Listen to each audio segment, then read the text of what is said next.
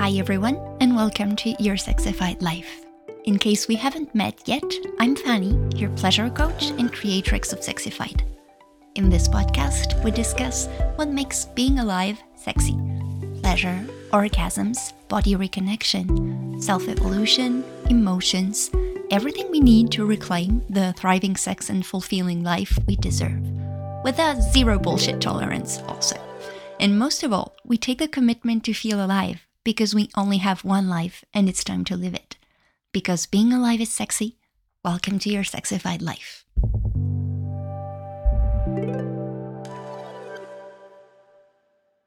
Just a heads up before we start this episode, letting you know that I had to cut it in half because I had a lot of things to say and it ended up really being way too long. So I cut it in half. You will have the next part, the second part next week, just so that it stays it stays around 30 minutes or so to be more accessible in our busy daily life. Thank you for tuning in. Hello, sexy family. Today I wanted to talk about something really important. What I consider a prelude to any thriving sex and fulfilling life you want, whatever shape or form it, it has for you and that's consent, especially self consent. Consent is getting closer each day to the place it's meant to be, which is at the center of every single sexual interaction. But I also wanted to address something that is maybe not so well known, and that's self consent, and how actually not respecting it and maybe not being aware of it can actually be really detrimental to your sex life. But let's talk about consent first. When we think about consent, first and foremost, it's about an interaction between two or more people. And simply put, consent is yes, or yes, please go for it, I want that. You see my point. And nothing else. Things like, yeah, but Meh, I should, I have to, the person will be mad if I don't, or it's been a long time. This is not consent. There is no half consent. That doesn't exist. What can exist is a true maybe. We'll talk about that in a minute. And of course, no, it's not about not being consensual, it's about abuse, except in a consensual, chosen, kinky relationship. But you get the idea. Yes, or yes, please, go for it, I want it. One of the rule of thumbs with consent is to never assume it's there when you want to initiate spring mode. If you remember the last episode, spring mode is about building the turn on the electricity in the air when, when you build pleasure. So never assume consent is there by default. Even if you have been in this relationship for a while or knowing this or these partners for a while, even if usually it's a yes, just check and maybe find several ways to ask can i? Do you want me to? Is that okay if i want to do x? What do you think about it? I love to. Are you up for it? Because sometimes things can be pleasurable and sometimes not depending on depending of your level of arousal your cycle and everything. And also knowing you can ask permission without words and just with a pause. We'll talk about that in a minute so you might be wondering Am I really going to ask my partner every time I want to touch them? Maybe yes, because some people react strongly to unrequested touch, so be sure to check that first. But otherwise, I would invite you to consider the difference between winter touch and spring touch. Like the difference between, hey, you just awake, wanna bang, let me grab your breasts versus, hey, you just awake, let me touch your shoulder first, slowly, and then increase pressure, pausing before going down, just so that you have the time to give me a yes or a no. That's the difference between spring touch and winter touch. We could also also argue the example I just gave is more of a disrespectful dumbass than true spring but spring as in let's go and touch your breasts. So winter touch is the one that is slowly build, um, awakening the body, whereas spring touch is building the turn on. I stand by checking in and checking con- getting consent before every type of touch. But if you want to initiate something, for example, if your partner is just slowly awakening, awakening or something, be sure to do only winter touch when you have not asked for consent yet. Ask consent before going into spring mode, definitely. We'll talk about nonverbal consent in a minute, but I just wanted to address something first about sometimes consent being leaving time, some time and some space, and waiting for an invitation to go forward. And if you do not get the affirmative answer or invitation to go forward, then you don't go. It is really common for us to just make a pause checking there is no reject reaction, like you know you're not doing that or no, I don't want that, and go forward instead of using that pause, keeping that pause as long as the time you need to get an answer, whether it's a yes or a no. If that is what you have been seeing in your sexual behaviors, be kind to yourself. We don't learn those type of things there is a little, really little chance that someone has ever explained to you pause and pause and pause until you get a yes or a no. What is what happens usually is we pause and when we don't see a no then we go forward and assume consent is there, which is a really different type of things if you ask me. So consent is giving time and proceeding only when you got the yes. Hint, it might require a little bit of work at the beginning, especially since, especially if you have been in a relationship with a lot of default patterns, just checking in with your loved ones, saying, hey, can I get the time to actually say if I want a yes or a no, defining, redefining together what real consent is, can actually be truly helpful and healing. Some would argue that the consent thing is getting weird in the kinky relationships in kinky sexy times. I would argue that the kink play as long as it is in a healthy way and not in abusive ways because if it's if it's abuse it's not kink it's abuse this is one of the most consensual ways of playing and we should definitely learn a lot from it in a kinky time, you check before, and consent is checked at every moment because the submissive has the safe word. So at any moment, the submissive can check with themselves if they are ready to go forward or if they need to back off. And actually checking in with yourself at every moment if you are still a yes for what's happening is the ultimate form of consent and respecting yourself we definitely need more of that, allowing ourselves to stop any sexy time or type of interaction if it if it doesn't feel right or that's not what we want. So maybe yeah, somehow kinky relationship or kinky sexy times are the most consensual at all. And that's not maybe. that being said, let's talk about nonverbal consent because sometimes consent can be just a smile or an invitation to go forward with a nod or any type of nonverbal interaction you have agreed with your partner or partners previously, a type of smile, a wink, or anything that can happen that you have decided together. But two, drink, two tricks can actually happen with nonverbal consent. First, it's really easy to overlook it because it's way harder to notice than hearing a yes or a no. And also, when you are in a long-term relationship where patterns haven't been have been running running on for a long time without getting an update, then you may consider a pattern that you previously agreed on as always valid and still valid and go forward without checking it. That's why I often offer, even in long time in long time relationships, just a regular check-in, a regular verbal can I do you want? Do you still like? And when you think about it, isn't that even sexier? Actually, having you and your partner or partners getting back into the hey, let me check I really want that. Let me check it really feels good.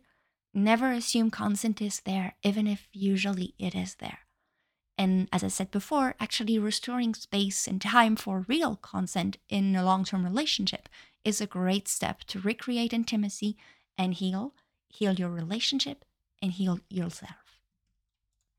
Asking the question actually allows the time to think and answer. And the person in front of you can take some time to really feel if they want this. It gives them the space to say a no if there is a no. It's way easier to say no when you have when you have been asked permission. Way easier than finding a no when something you're not sure to you even wanted has already started. I like to think about this as a gym metaphor. When you go to the gym, you have the choice to look around when you arrive and you can decide if you're in a mood for a good sweat and exhaust yourself in weightlifting because it makes you feel good, or if you want to have a metal practice because you don't want to push yourself, or you don't want to do any weightlifting at all and prefer stretching deciding it at the beginning of your session when you haven't started anything yet actually requires less energy than you being on your bench under 20 kilograms of weight, being like, oh, I am not even sure this is what I want to do. And oh no, I'm under my 20 kilograms and I wanted to stretch. Let me push that 20 kilograms so that I can finally do what you want. See my point about the energy lost? so, doing a check in before checking, doing a check in as checking in with the consent actually allows the energy to be only focused in what feels good in during the interaction instead of having some energy running in the background. Do I really want that? Am I really sure I want this? I wish I could do something else, blah blah blah blah blah blah blah. Just as we already touched upon, asking the question and be willing to listen to the answers is one of the quickest way to heal a lot of things, your relationship, but also yourself. Because when you give space and honor to the answer, you create safety. And that safety can be useful in your relationship and in the relationship with yourself. Think back when you had a great, deep, transformational, and powerful conversation with someone. Was it a really fa- fast bouncing from one topic to the next conversation? Maybe it was, but most of the time, these types of conversation, at least for me, they come with two people having time and space and being really, really ready to listen to each other, give each other the space to process. And when you give yourself space and time, you do the same. You're doing deep and transformational and powerful work with yourself. What I noticed is that this gym metaphor actually applies to the concept of true winter and sad winter we discussed in our previous episode. As you may or may not remember, our sexual cycle is made of four seasons spring with turn on, summer with orgasm, fall when things release, and winter winter when we rejuvenate. With the trick of true winter, as in I need to rejuvenate, and sad winter, as in I'm dissociating and abandoning myself so that I don't feel anything, and especially not what I have been avoiding feeling for a lot of time. So we can continue on the gym metaphor about the feeling of I don't want to work today. If you go to the gym and feel I don't want to work today, the offering I have is looking for is it a real need for rejuvenation? If you've run a marathon yesterday, of course you're not gonna you are not going to run another one today. Definitely not. That's true winter.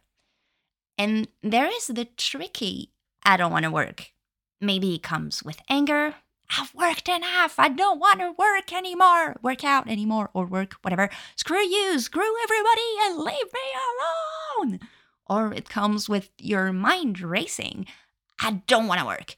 But if I don't want, if I don't, what if I don't want to work out? Wow, that was hard to say. what if I don't want to work out ever again? Like no lifting ever or anything? What what if I don't want to put any effort in anything after that? What if I want to relation to pleasure and never work out again? When you think about it, either from anger or from mind racing, this type of winter comes from a chatty mind. And usually, winter coming from a chatty mind is not really the true winter, more of a sad winter. The idea here is in true winter, you will just need to rejuvenate. If you stayed up all night because you were at a great party or watching the Super Bowl or whatever, you just go to sleep. Whereas in sad winter, resting would actually come with all that we have been avoiding to feel coming up to the surface. Maybe it's grief because you had a lot of efforts, you put a lot of efforts in something and it's not working. Or maybe it's anger because you bought the school, college, hyping job, um, marriage, house as the recipe for happiness and you're even more mad, madder at yourself that you bought that kind of stuff. So that's dissociation. We don't press pause because we're afraid of what's under, and that's sad winter, and it can be really scary. And that dissociation can actually happen in your sexual interaction. When you feel a no, is it a really no, I don't want that? Or is it a no because I don't feel anything? watch out. In every situation, a no is to be respected. And it can also be a source of inquiry. Noticing, am I connected to myself? Am I checking in with myself? And is it a real no? Or is it a no because I feel disconnected and because I'm super scared that the rage I have inside will burn my whole world if I let it out, or that I would drop my whole life because I'm so sad inside and I have been sad for a long, long time, or any emotion that is that has been hiding hiding in sad winter. It is actually very common to bury this dissociation under a default pattern that usually does not require you really checking in with yourself, like going to the gym and go for weightlifting as a default pattern. I go to the gym, I do weightlifting, and or a pattern of chatty mind, either anger or being afraid of not wanting to work out anymore again, ever, like ever, never. This gym metaphor has been going for way too long, and I still have some things to say. I'm sorry. but if you notice that when you go to the gym and you actually listen to what you want to do, Maybe you want the 20 kilograms, or maybe you just want 10 and you want 10 minutes on the treadmill. Or maybe maybe after the 10 and 10, you will feel super great and you actually want to do the weightlifting of 20 kilograms. So, do you see where I'm going here? If you leave the opportunities open, if you ask for consent, then you can have a more adjusted practice and you and your partners can actually have a great time that feels aligned at the moment. And you might even get what you wanted originally after a small detour. Or you might get something even better. Isn't that amazing? Now that the gym metaphor is done, I have one last thing to say about that. It is how and I'm going to call out a lot of us, me including me included on that, is how actually asking for cons- for consent is a very good way to notice if we really want to give something to our partner or partners because they will enjoy it, or if we want to give them something that we would actually need. We've all been there. Giving our partner a type of touch which we crave, or a type of hug, or whatever. And we don't understand why we're not getting that because we're giving them the info. We're doing it to them. Why are they or why are they not understanding? Raise your hand if if that happens way more often that you are um, ready to to admit. But Allowing this pause, this checking in for consent, helps you notice that. Is it really for my partner, partners, or is it a message that I want to get through? No judgment if you do that. Be kind to yourself. I think we all do. I know it can be really frustrating to look for consent as often as you can, but I love to offer a reframe on that. Isn't this even sexier? Like when you are into in sexual interaction together, you are both 100 or 150% in, full in, and do something that both of you really like and are enjoying, giving each other the maximum of pleasure, which is really nice, isn't it?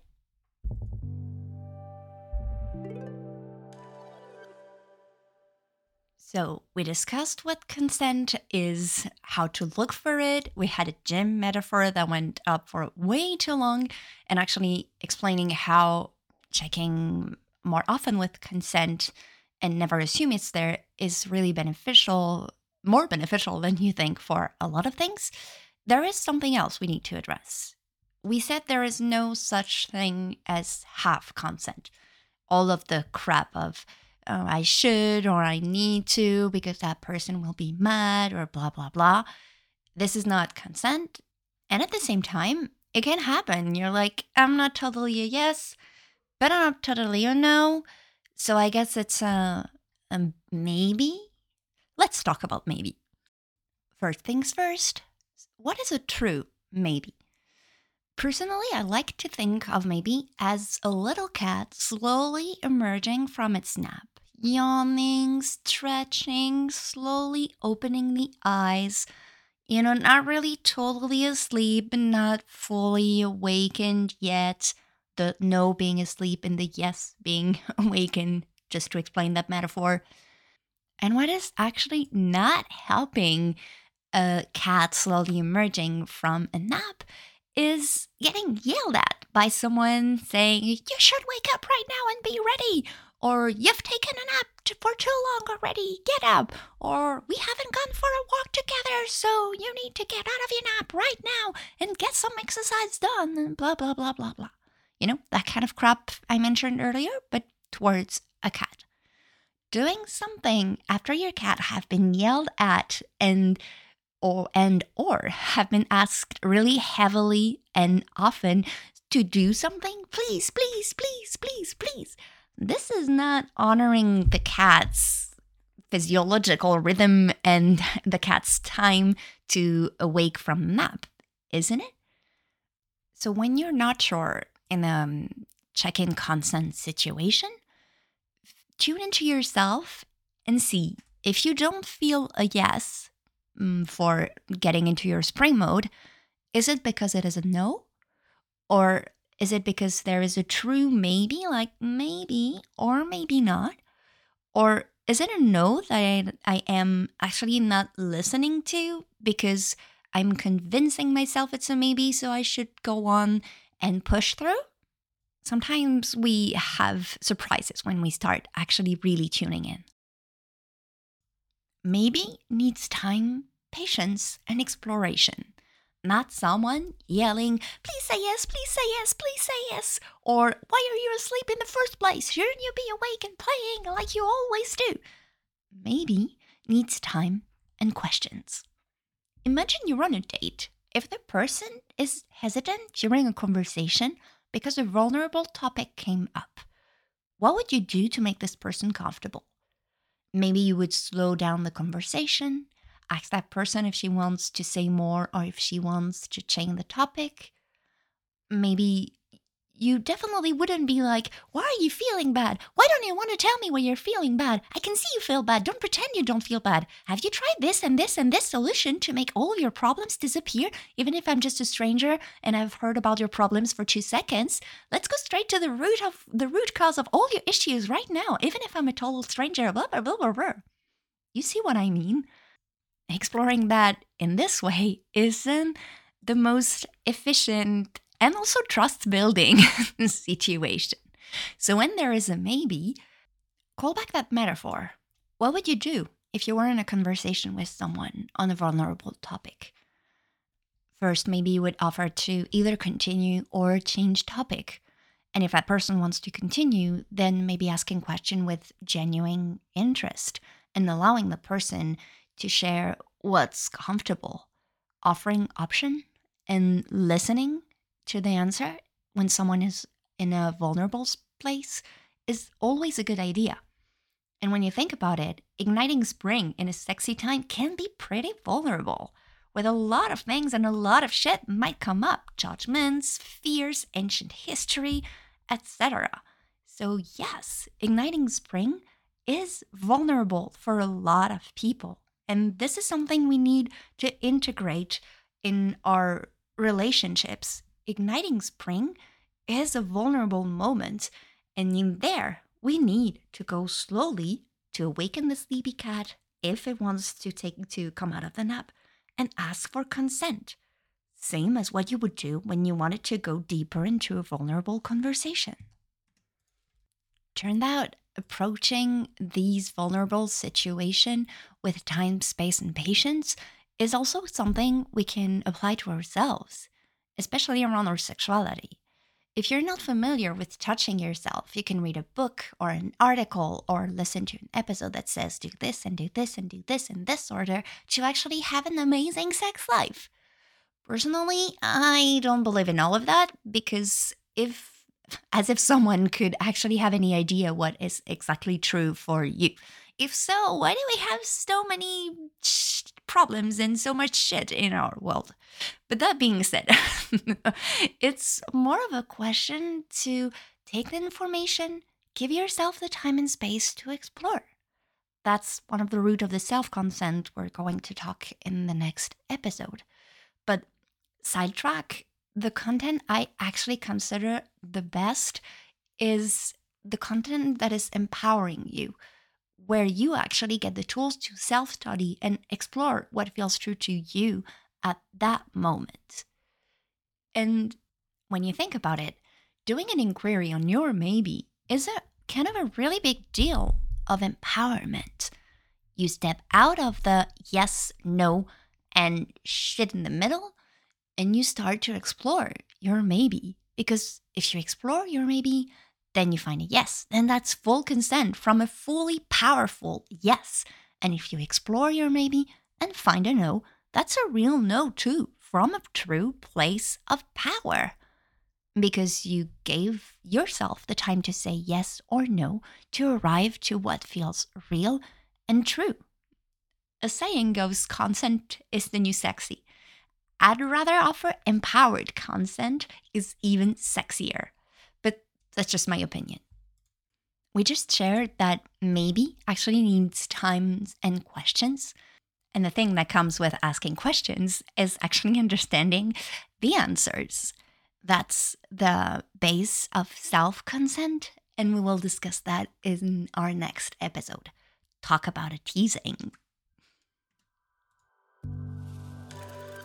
As usual, if you found this episode interesting, feel free to share it with a loved one and on your favorite social media and subscribe to the podcast. It always warms my heart to know we're more and more people joining the sexy family. If you want to support the show, you can leave a review to help spreading the sexyfied magic and help more people discover the sexyfied life. On Apple Podcasts, scroll down the show's page and select a star rating and tap on write a review. And on Spotify, select a star rating on the show's page. Thank you so much for listening to this episode, and I'll see you soon. Until next time, stay sexy.